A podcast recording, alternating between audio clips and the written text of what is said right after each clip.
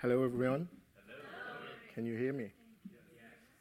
Isn't it good to be in the presence of God? Yes? Even if it's cold? Yeah? I know you're not cold, but I'm really cold. I come from an island where our winter would be like, what do you say? Uh, 70 degrees. 70 degrees. So, can you imagine being here for the first time? And I was told that it was one of the best days that you've had since the beginning of the year. So, Vijesh probably tell, told you that, that we believe that God created Mauritius first. So, he lives there and he visits USA from time to time. In spring and, and summer, I guess. So, like Joe said, um, I'm a teacher, school teacher. So, and I work with kids from 12 to 15, and you know how tough that is. Yeah, I've been there too, but I can't say that we were the same. Things have changed, but I'm glad to be there. I'm glad because uh, what I love to do is to be with them and help them find their way through all this what is happening around them because it's very hard for them. Sometimes we can be hard with them, but I believe, I know it's very, very hard for them, especially to, to, to be living in this season, in this world where we are, where everything we see, everything we hear is sometimes very, very bad. So we can understand how they panic sometimes and give us a hard time. So, and uh, I'm married to Natasha, my only wife. So we've been married for the past 13 years, and we have three sons Isaac, who's 12, Nathan, who's 10, and Yaron, who will turn 5 in some days. So, and we enjoy doing ministry with young people as well, because I was sharing that with Joe. We, I have been seeing a lot of our young people in church who grew in church, were born and raised in church, leave the church after some time because they find no interest in the church. They, find, they don't find their place in the church. And what is sad is many of the leaders back there, they take it for granted that every Sunday they see the young people in the church. But that doesn't mean that they, their heart is in the church. Many times they come because their parents come. And they have some interest here. They have friends here, they have girlfriends or boyfriends. But when they found better interest outside, they leave. And this really saddens my heart because I can't imagine. I was saved when I was 14. I always uh, told the Lord I would have loved to be in children ministry. I would have learned a lot. And I was in youth ministry. So I say, how come people turn their back on the Lord? Or let's, let me say on the church. Hmm? So because many times it's like that. It's not the Lord, it's the church. Because we don't take time to cater for our young people. We feel that they are here, and we often tell them, and they believe that, that they are the next generation. So they tend to believe that when they will be old, they'll get serious about the things of the Lord. But let me tell you, they are this generation. They are part of our generation. They are the one to rise up right now with what is happening all around us. They are the one who should be able to stand and make their voices heard clearly, like a trumpet, to their friends that this is not the way it should be. Right. Amen. So we are working seriously about that. So we reach out a lot to young people. A lot of people come to me for counseling. I'm also a school counselor, but I do Christian counseling as well. So I'm scared sometimes when people come to me and say, Did you know that Nahum was in the, in the Bible? I say, What have you been reading all the time? He said, I was shocked yesterday when I opened my Bible, I saw Amos. I said, okay, he was there for so much time. So, you know, it sounds funny, but it's, it's like the people don't even read the Bible now. And I'm scared but because of what will come out, because we were talking about that yesterday in the men's meeting. What comes in is what will go out. Right. Is it really? Right. So we, we want to teach them the Bible, to become disciples, but to, to know God for themselves. It's not the God of their fathers, which is true, but it will be their God that they serve. So that's a bit about what we do. I've been leading worship for the past 20 years as well in two churches. And I enjoy music. I love singing. But God has been calling me to do something, something more difficult because singing is quite easy. But talking to people and trying to not get them bored. so I will try to see this morning if I'm doing a good job. Okay? In Mauritius, people don't sleep in my meetings. So I guess I hope I will do the same here. So that's what I've been doing uh, these past years. So we started Hope Ministries, which is the ministry that takes care of the young people to disciple them and train them and send them to the world to be ambassadors of Christ. So the book that I've wrote, like Joe said, is, a, is a, from a revelation I got with the Lord because I was invited. You, you know Vijesh? He was with you. So I was invited at Vijesh Church uh, two years ago, and I prepared to preach on praise and worship because that's what I do best, and I thought I would be, you know, able to speak on it. And at night, in my dream, the Lord came to me and said, Shane, do you really know what worship is all about? I was ready to say yes, but then I realized you remember this conversation between Job, Job and, and the Lord. and I say, you're, you're getting tricky now. so, and I was wise enough to say, No, Lord, tell me what it is all about.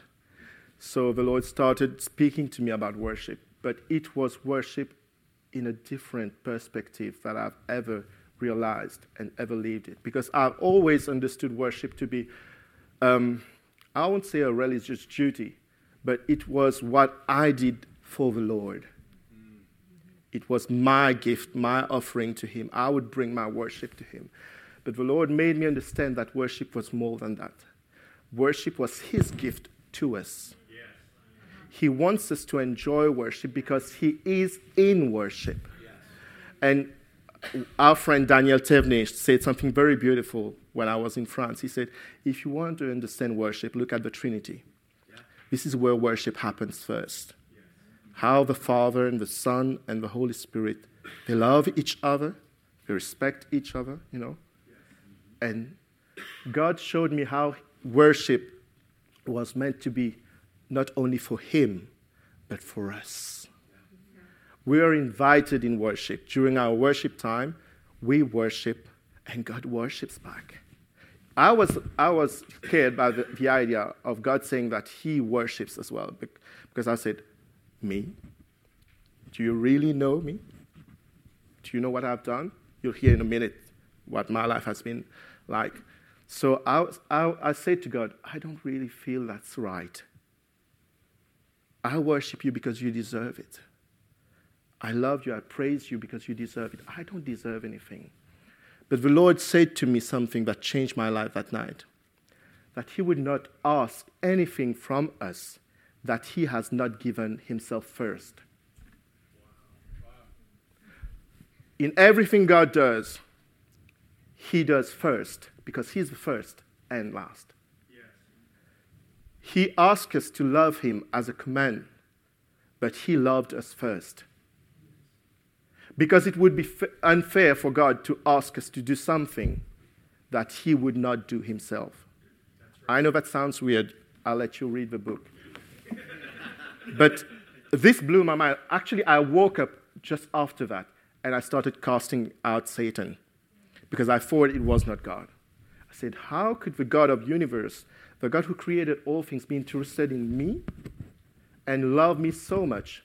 But God then taught me that worship is not a religious duty. Because I come from a Catholic family, I always saw worship, uh, uh, what we did in church on Sundays or on the days where, where the Mass. So I thought worship was part of kneeling down, raising my hands, giving my offering. That is good. But God showed me that is only the expression of our worship. It is a form of worship, but it is not what worship really is. He told me that worship is love expressed in its highest, purest, and strongest form that we will ever imagine. And that is the kind of love that God has loved us. Yes. And that is why He wants us to enjoy it back. Amen. So, worship, guys, I know I've lo- I love singing. Jeff is doing a great job, isn't he? Yes. Can we encourage the worship team for a moment? I think they sound great. I don't say it often, but I felt led into the presence of God this morning. Because sometimes you go in a meeting, you just have to skip that part. I know. And thank you guys for the wonderful job you're doing back there. The sound is very good. It helps us to enjoy the worship time. So you're blessed. So this is what worship now means to me when I'm in the time of worship because we always thought about the lifestyle of worship and I always wondered how would we do in heaven? Like just bowing down lifting our hands sitting perhaps for 5 minutes and then bowing down lifting our hands saying only holy holy holy holy holy. I always said that's boring. Let's be true I said it. I know you did as well so don't be so spiritual this morning that you think like I'm the one who said it. No, Lord, it's Him. I know we all say that. Didn't you wonder what how, how I won't say how long will eternity be, but doing only that. That scared me sometimes. I said, and I thought as I always saw God, the, the, kids will know that. You've been kids as well. So I always thought God, uh, God like this big Manitou. You know what Manitou is? The, the big chief, uh, Indian chief. Um, not from India. No, the, those Indians from here. American. Okay? The chief would sit on a throne, and people, his subjects, would just come and bow before him and say, You are great, you are king, and he would be so happy about it. And I tend to believe that the Lord was like that. And I sometimes say, how, I don't know, how selfish of you. Like, you know what? I speak to God like my friend. And till now, he has never rebuked me about that. I think he likes when we speak our hearts to him. And I was saying to him, why do you want me to do that? Aren't you already God? Does it mean so much to you that I say that to you? Because I always thought that it was all about worship. That's what worship was. When we would flatter God, of course, it is part of worship, how we express our worship. But worship is first from the heart. You can say everything you want, anything you want, the nice things you're saying, but if your heart is not in it, it's not worship. Right. So you can spend so, many t- so much time in church doing, and you think that you've done it. But the Lord says, This people only honors me with, with the lips but their heart is far from me. The Lord is after the heart of man. He's always been. He, in fact, created us to be in relationship with Him. That's worship. And because men are men, that's what God told me. They were slow to learn, so He gave them a woman to make it quick. I'm serious about it. When he saw Adam, he said, You're too slow. Guys, if you're like me, you know what I'm talking about. So he said, I speed it up. Go to sleep, Adam. And finally, when he woke up, oh, woman, okay. And God said, Now you'll understand what I want from you because she'll tell you what she wants from you. this is so true, you know? Nothing was done out of the blue. Women, you are so, so important for the Lord. You're teaching us relationship, and we sometimes get it wrong. And thank God. And that's why the Lord said, It is not good for man to be alone. Amen. Hmm. amen. Let the man say amen. amen. Or else you'll be in trouble after church.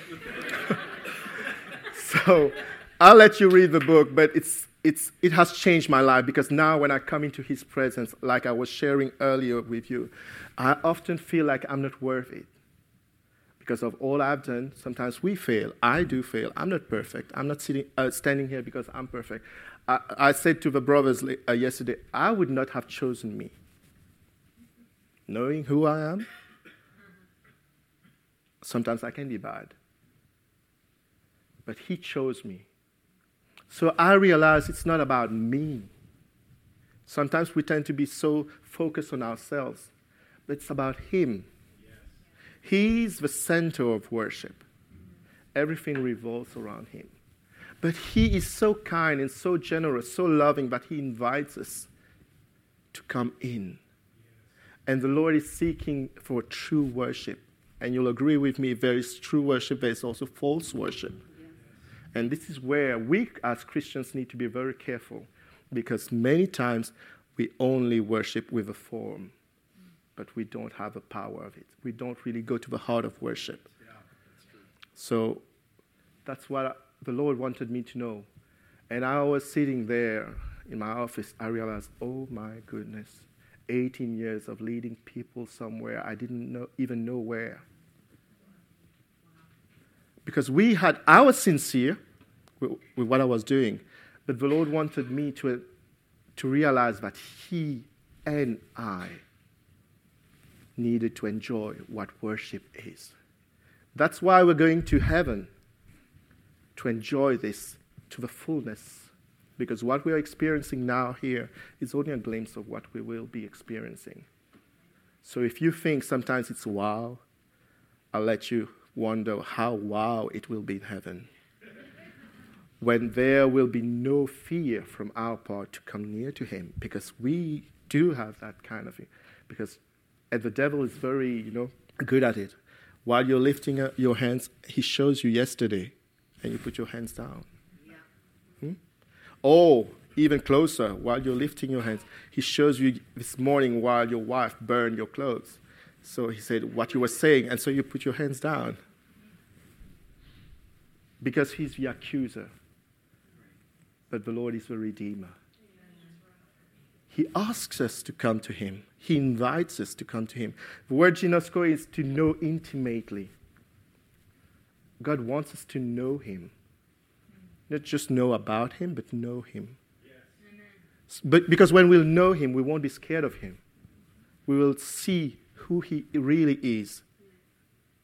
And we are called to know Him because as He is, so are we. Until you discover who God is, you won't discover who you are. You might fill your life with so many things, so many ideas, so many concepts, but your true identity is found in the Lord. And you need to know who God is for you to understand who you are, because we were made in His image. That's what worship does in our life. Worship transforms us to become like God. Worship changes you. Worship is so powerful that, that's why God reserves worship for himself and no one else. Because you become what you worship.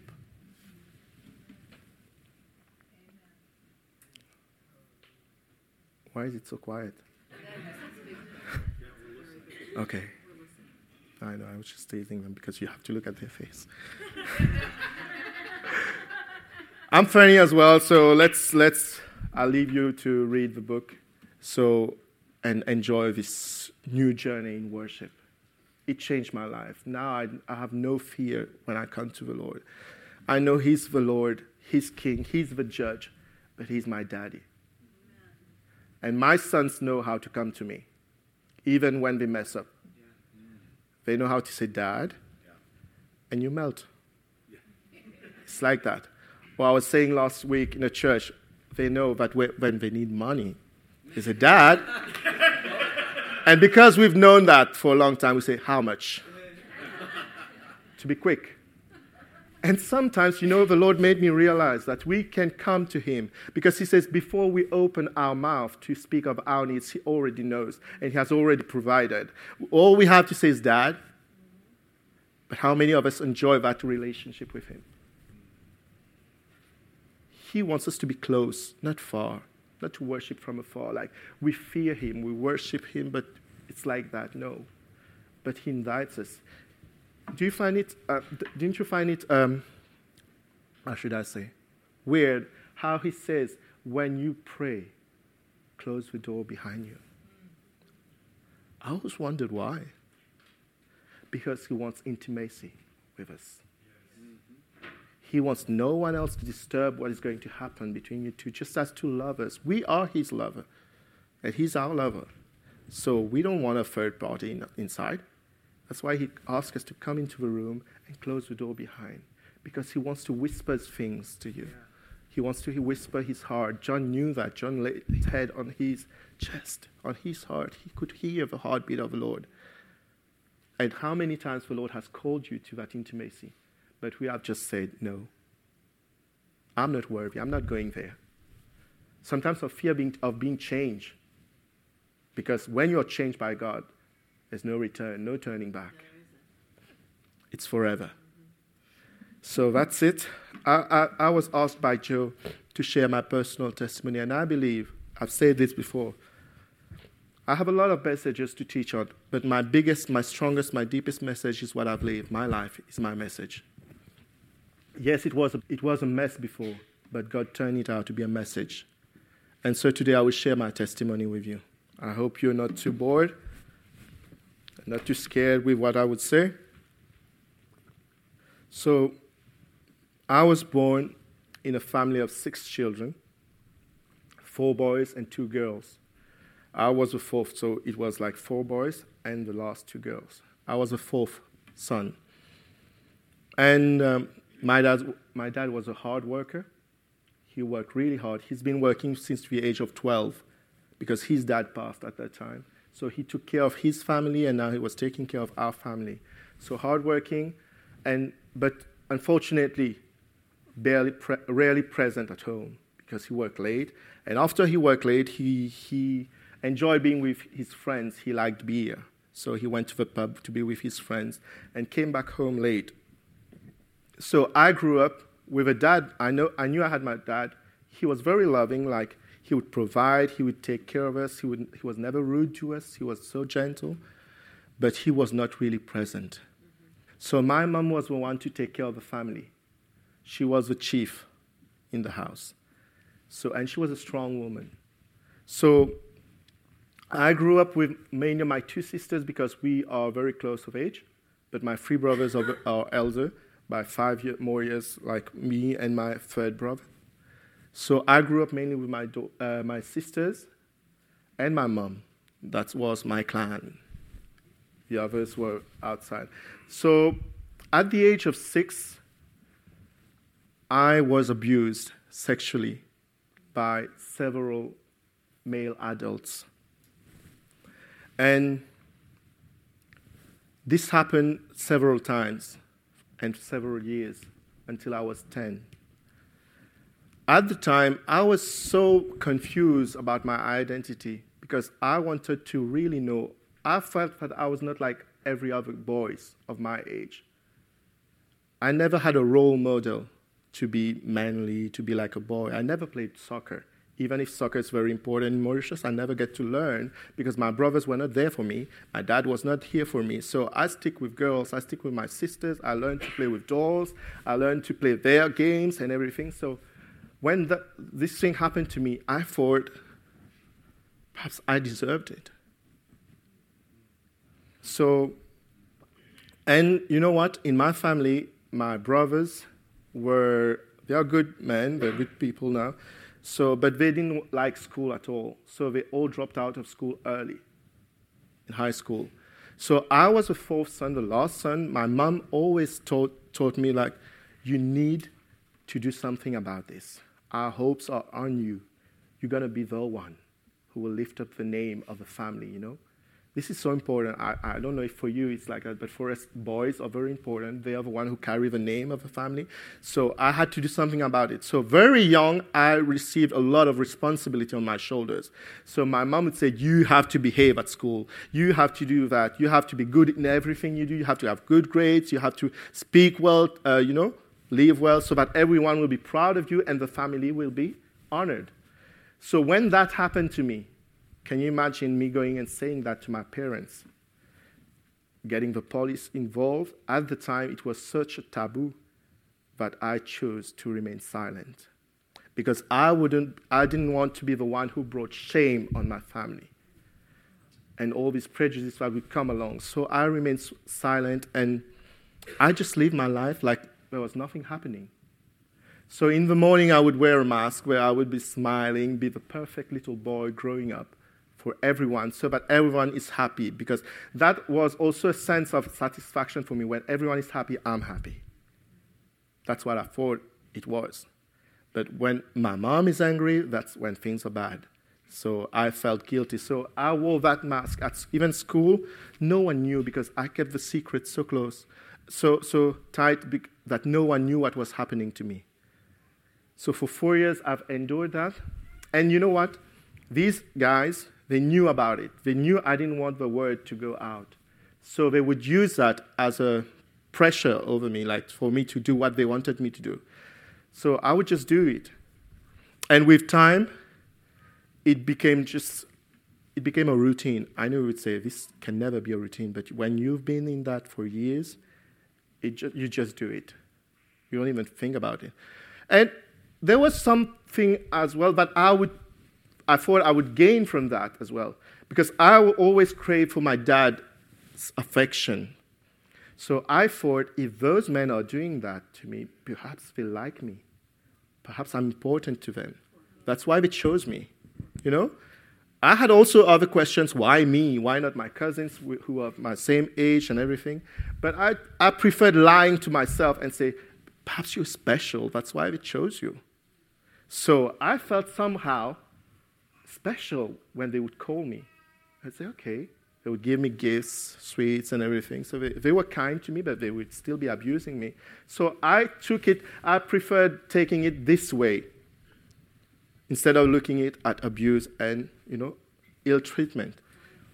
So, but my pillow was my best friend at the time. At night, I would just break in tears, you know, because I could not tell to anyone, but I had to endure it silently. So this went on for four years until I was 10. One day, I don't know why, but now I think about it, I think uh, it's the Lord who gave me the strength. One day, he called me, and I said, No. And the guy said to me, Don't you know what will happen if you don't come? We'll tell everyone about it. I said to the guy, I was 10, but I was really mature in my head. I said to him, You know what? You can't make me more dirty than I am now. Go along, do whatever you want. I'm already a mess. You can't mess it more. It can't be worse. So you can do whatever you want, say to everyone, anyone you want, I won't come. I'm fed up with that. It stops now. And thank God they stopped. They didn't force me to come back. And that was the end of their part in my life. But as you know, I grew up with that. And that um, kind of sexuality was the only thing I ever knew as a child. So when I started going to high school, junior high, I started feeling attraction for boys of my age. What I really wanted was their affection to be validated by them. But the only way I knew to be in, re- in, a relationship with a boy was through sex.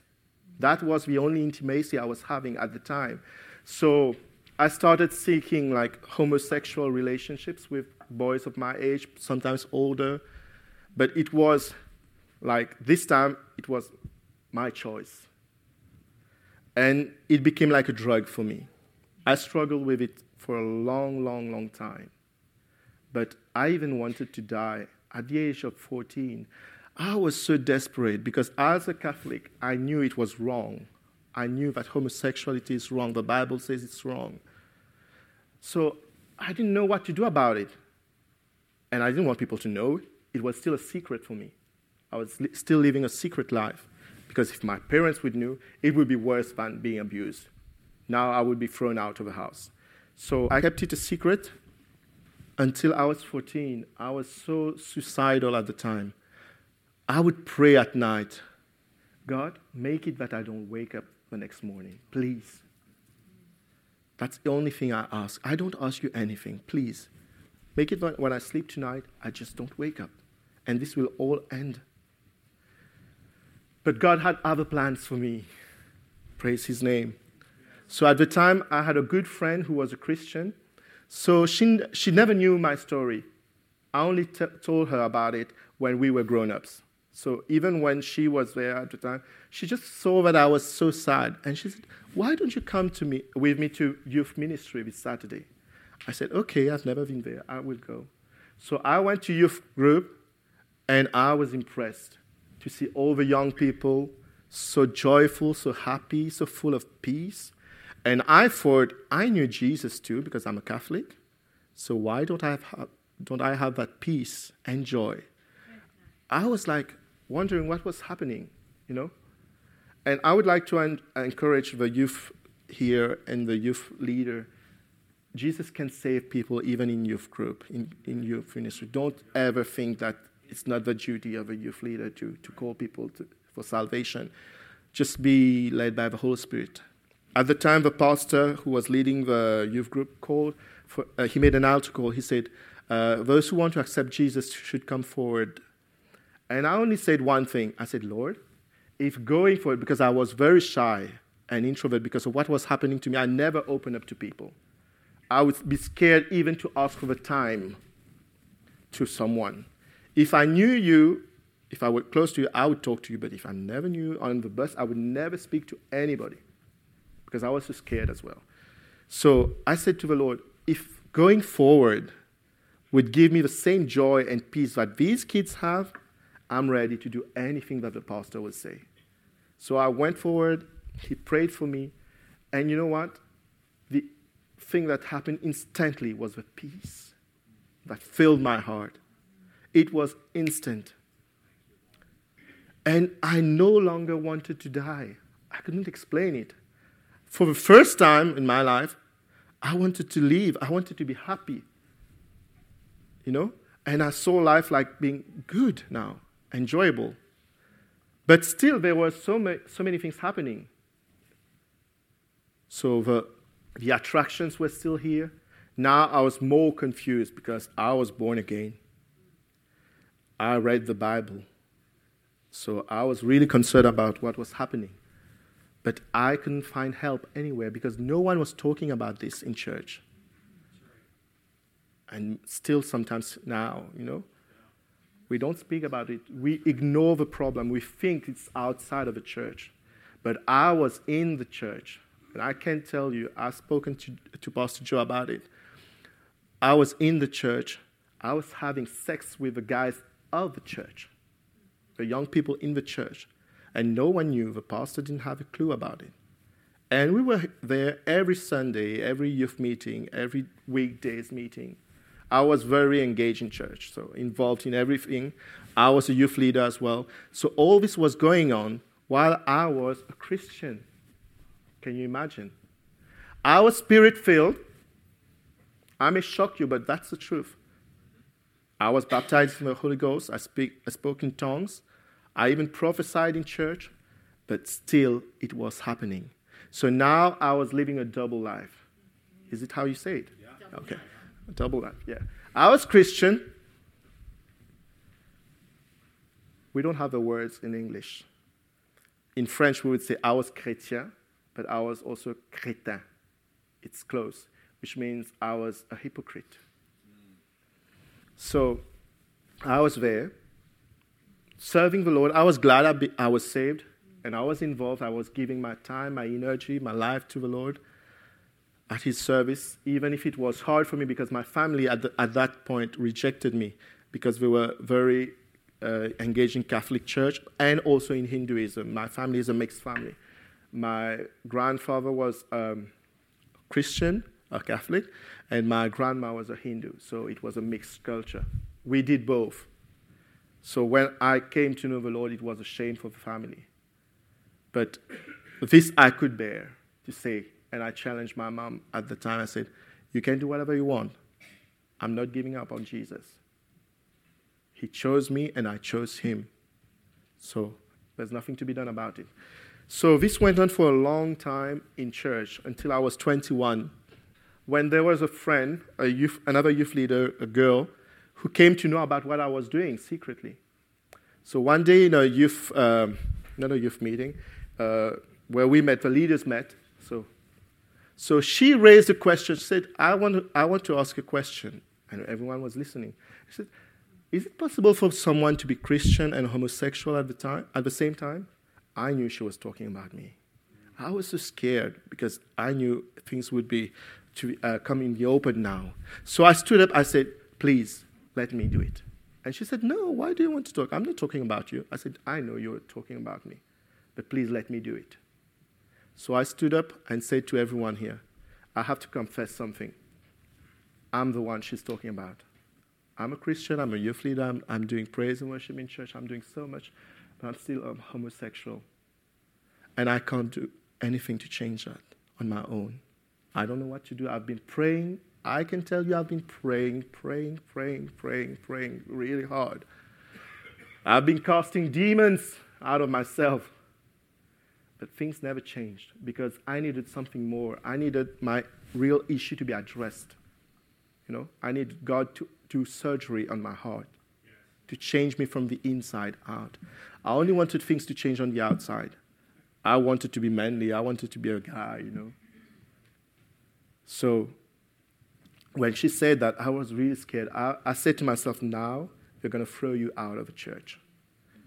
But you know what happened? And it still touches my heart when I think of it. My youth pastor came to me and said to me, We had no idea what you were going through.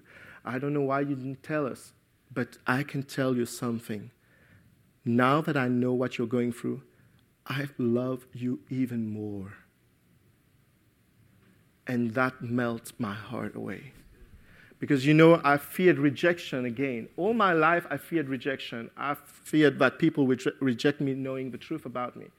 And now I was in the church, but it, did, it was so good at the time. He hugged me. And for the first time, I could be myself, I could be true. And I just burst in tears. And everyone in the group just stood and hugged me. They said to me, You know what, Shane? We don't know how to help you because we don't have a clue how to deal with homosexuality. We've never heard about it in the church. We don't know we're not trained, equipped to do that. But one thing we've promised you, we're going to love you and we're going to walk with you through this. We're going to pray for you. We're going to be there for you. So, uh, time passed, and one of the girls who was also a leader, a good friend of mine, not the same girl eventually, so she came to me and said one day, You know, I don't know why, but the Lord told me I should be helping you out with what you're struggling. And she said to me, You know, I'm honest with you, I don't have a clue about that. I never did counseling, I never did anything like that. But I feel it's the Lord leading me to help you. So if you agree, we're going to work together on it. And we're going to see how the Lord will do it. We're going to learn together. So I said yes. I said, I was desperate. I would take any help, any kind of help. So we agreed. We started doing counseling. At the time, she, we just had the internet, so she was able to go online and search for resources, how to help people struggling with homosexual attractions and gender crisis, you know. So we we had counseling sh- sessions every week. That was really hard. Because for the first time, I had to open up to someone. And I had to be true because we were in a covenant that we would be true. Whatever it would be, whenever I would sin, I would have to confess to her. I had to, uh, to be accountable to her. So, and it was a shame for me. Can you imagine? The leader who I was, I was very respected as a young leader. So now to come and to be true to people, they will know who you are. That's hard. It would have been better to, change, uh, to shift from that church to another church where no one knows you, you know? But I was sincere in what I wanted to, to experience in my life. I wanted freedom, true freedom. But true freedom means you have to let go of everything. You can't be fake and experience freedom.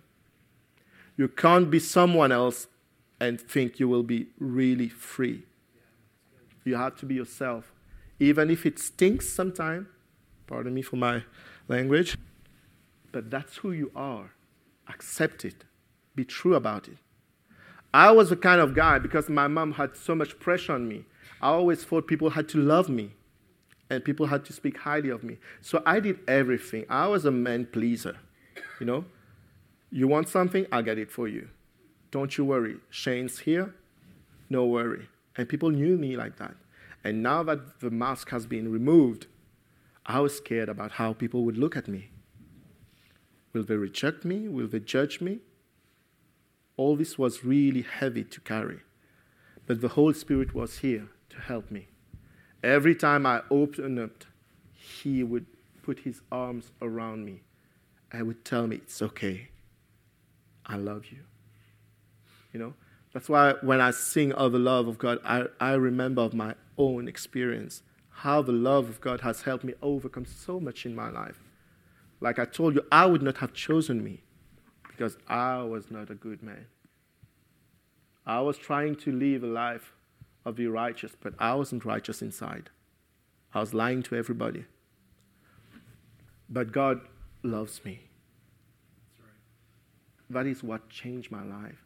So we've been doing counseling for, for three years, and it was like really a change for me. Because now that I was accountable, so I could not do anything, I, just anything I wanted. I was, I was also addicted to pornography, to masturbation. It was awful. I was a slave to everything. My thoughts would go running wild when I see a young man in front of me. So I had to be honest about that. And she would ask me questions like, How did you feel about that guy who just came to church? I would say, Why do you want to know? She said, I just want to know if you're doing okay, if things are getting better or better. But I had to be honest. So, but she was there for me. We, be, we were good friends. We became closer. And then after the three years, the Lord said to me, You know, Shane, now it's good. You need to get out of this counseling relationship. I was scared because for, for three years, I was like, we can say clean. But what about now? Why are you taking me out of a safe place? I didn't know what the Lord was doing. So God said, No. Now I will tell the girl as well but it's over now. You need to go on your own. I'm taking care of you. You're strong enough now to fly alone. So I told her, and she said, Are you sure you're going to be okay? I said, If ever I'm not okay, I'm going to run back to you. Don't you worry, because that's the only place I can go. So, and God was good because God has, wor- has been working in my life from during that, and things had changed. I didn't realize it things have changed. You know, before um, that time, I never experienced feelings like attraction to, to women, to girls. So in my mind, I was clean, but I was going to be like Paul, if I'm correct. I'm going to be single. I was fine with that. I said, because I'm never, I never felt attracted to girl, so I won't get married. So, uh, but I'm okay. You know what I always say to God? You know what? I don't care when I come in. But all I ask you to let me in heaven. Even if I have to stay near the door, I don't care. But at least I am in heaven because I didn't want to go to hell. So, but the Lord is good. Amen? And He does things far above what we can ever ask or imagine. You know what, my friends? It turned out to be the Lord, after some months, said to me, she's the one you're going to marry. And I was like, oh no. you know why? My wife is the kind of girl who speaks her mind. And she doesn't think twice before saying things. I don't know, ladies, if you're like that. But for her, it's either black or white. There's no gray. So I was scared because I knew the type of girl she was. So at the time, she, she left for um, spiritual camp in London. So she came back after a month. But when she came back, I felt closer to her. I felt some special feelings because I couldn't describe what it was. I never knew what it was all about. So I felt something, you know, butterflies. and I was getting scared because I was like, is it normal? So one day, because I'd never dated a girl before, so I never I didn't know how to proceed. So one day while we were having lunch as friends, I always remember she was having chicken and chips. So she was eating, and I just said, okay, it's now or never. So I said to her, hey, what do you think if I ask you to marry me? and she was eating, and she just put her knife up and she said, sorry? Guys, you need to know that. I just swallowed my saliva and said, Stay calm. I'm just asking There's no pressure. I'm just asking. I'm just wondering, you know. Don't take it serious. And she said, Can you repeat yourself? I said, Yes. What do you think if I asked you to marry me? What would you say? And she goes like, Did you pray about it? I said, No. She said, Why are you asking then? I was like, like I told you, she's very sharp. So I said, but because, she said, there's no because, you have to pray about this. This is serious. So unless you pray, you don't talk about these things. I said, yes, but I thought it would be good if we prayed together because it concerns the two of us. She said, I don't want to pray about it.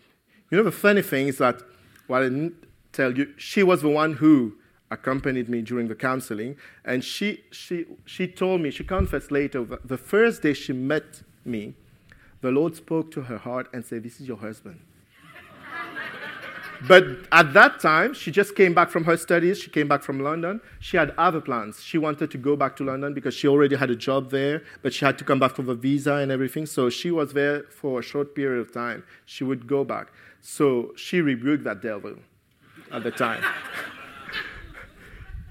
so she said, when I proposed, and she said, No, it's happening now.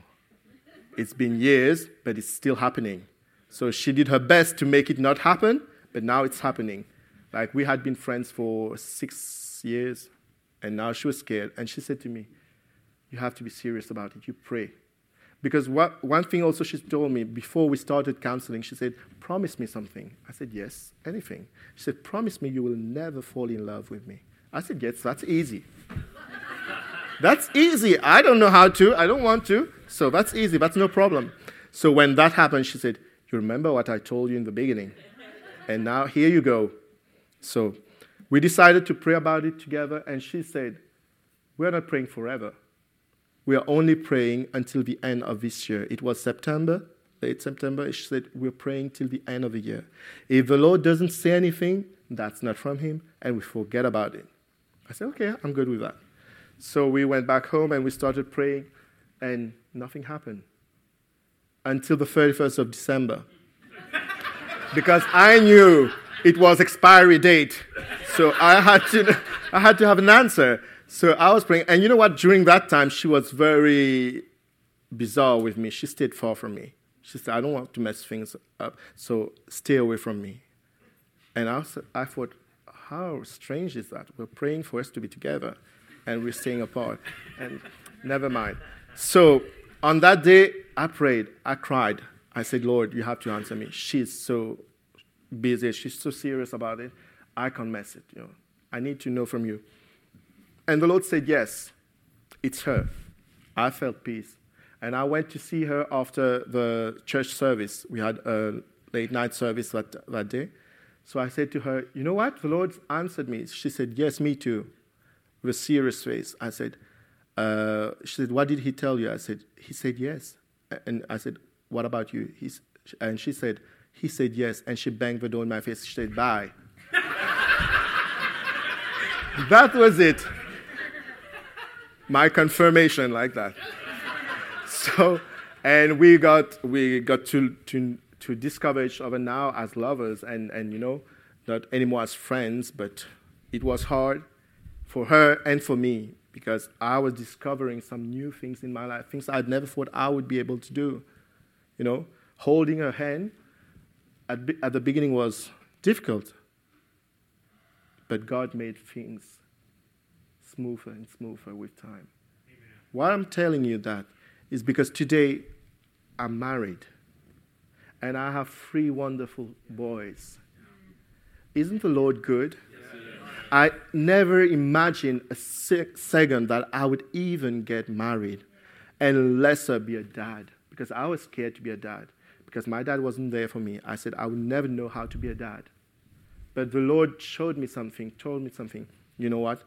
Even if your dad never told you how to be a dad, I'm going to tell you how to be a dad because I'm your dad.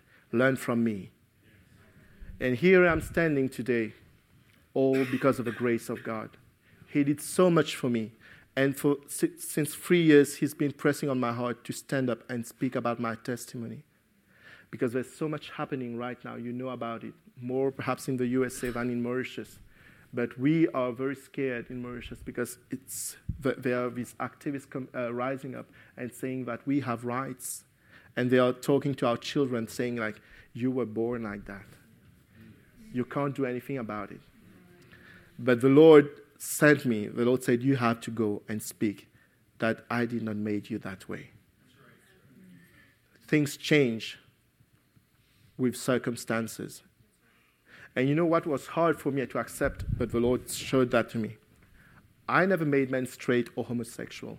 I made men a sexual being. Your sexual identity is what you choose to be. Because when you think about all these people doing crazy things to children, some even with animals, God did not make that. Of course, we do have this urge in us because we were made sexual beings, but we choose what we want to be. Of course, there was, like me, this abuse that shaped my identity, but the Lord restored me.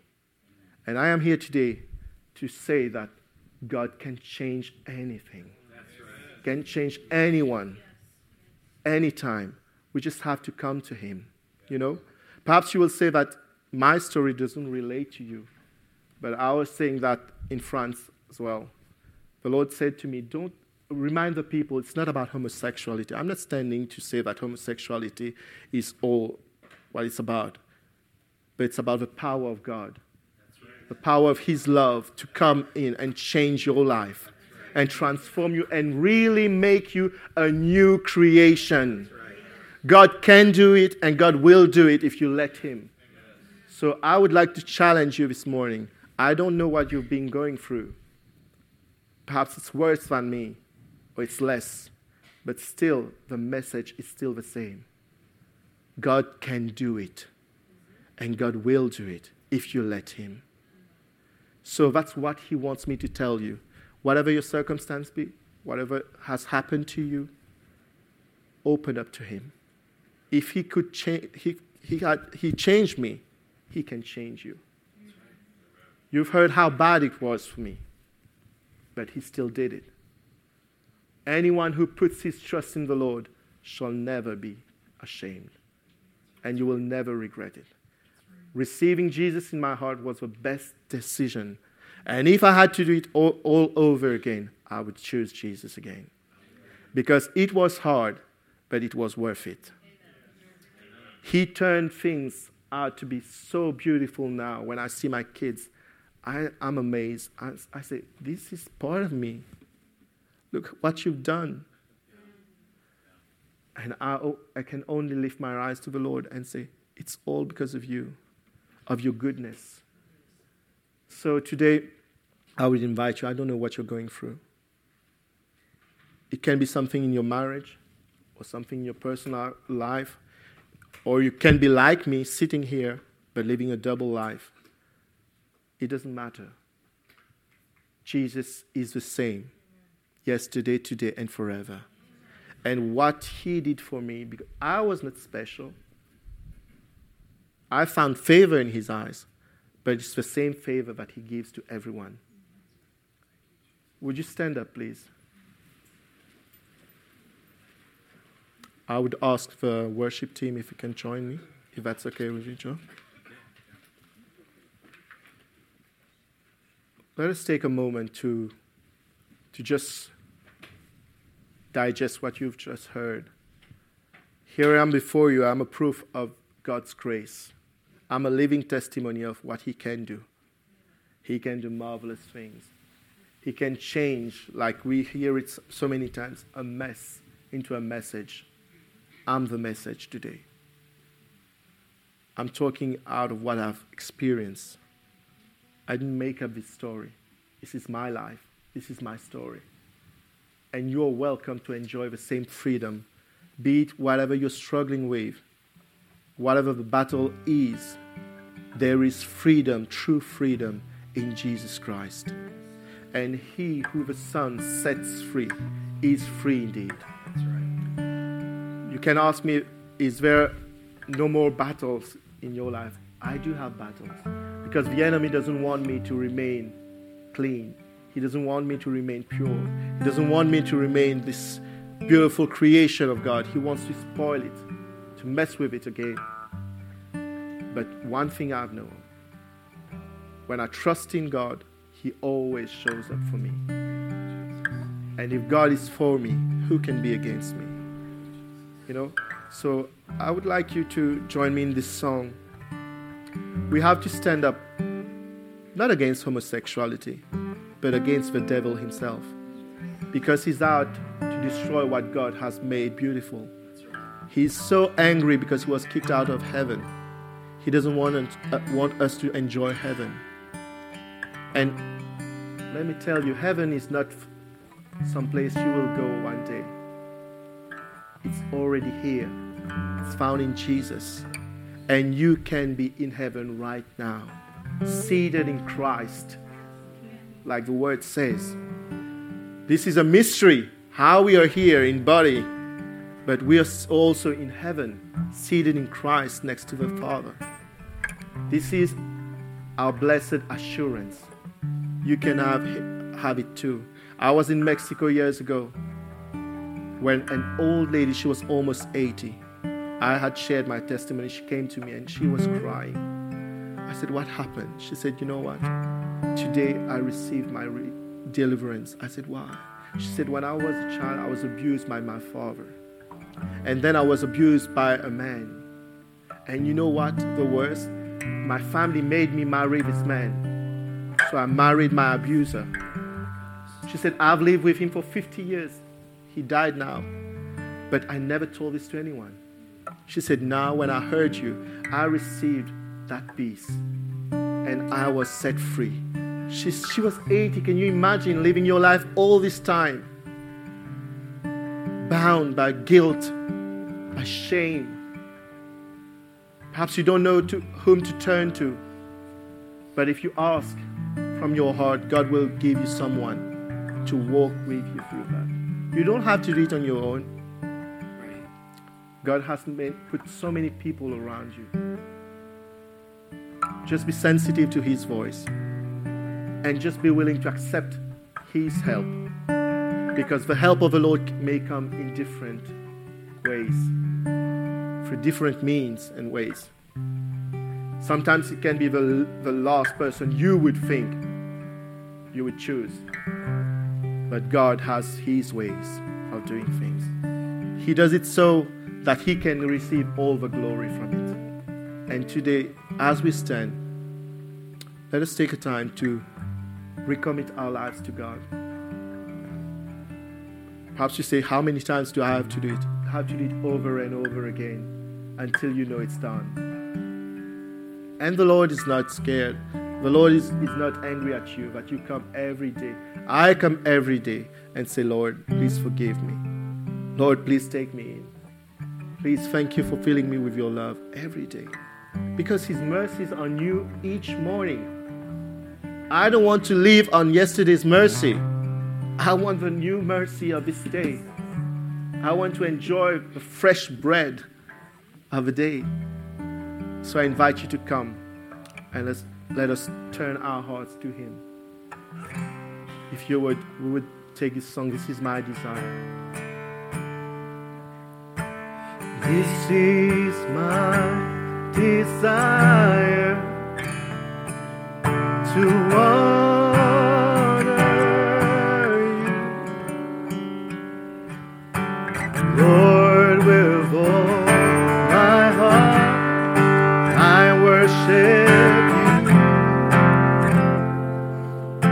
all that we have is all I have within me. I give you praise and all that I adore is in you. Let's give ourselves away to God. Lord, I give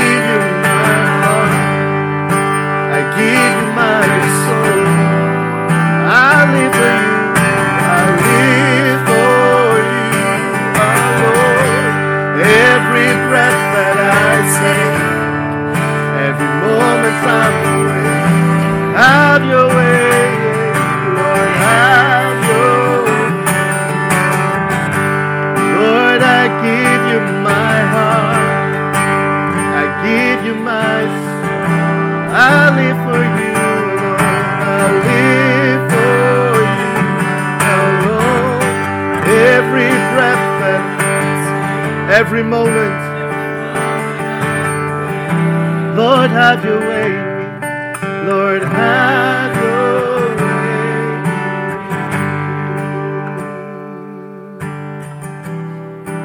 And I give myself away. I give myself away so you can use me. I give myself away. Could we just sing these words? I give myself away so you can use me. I, I give myself away. We surrender all to you. I give myself away so you can use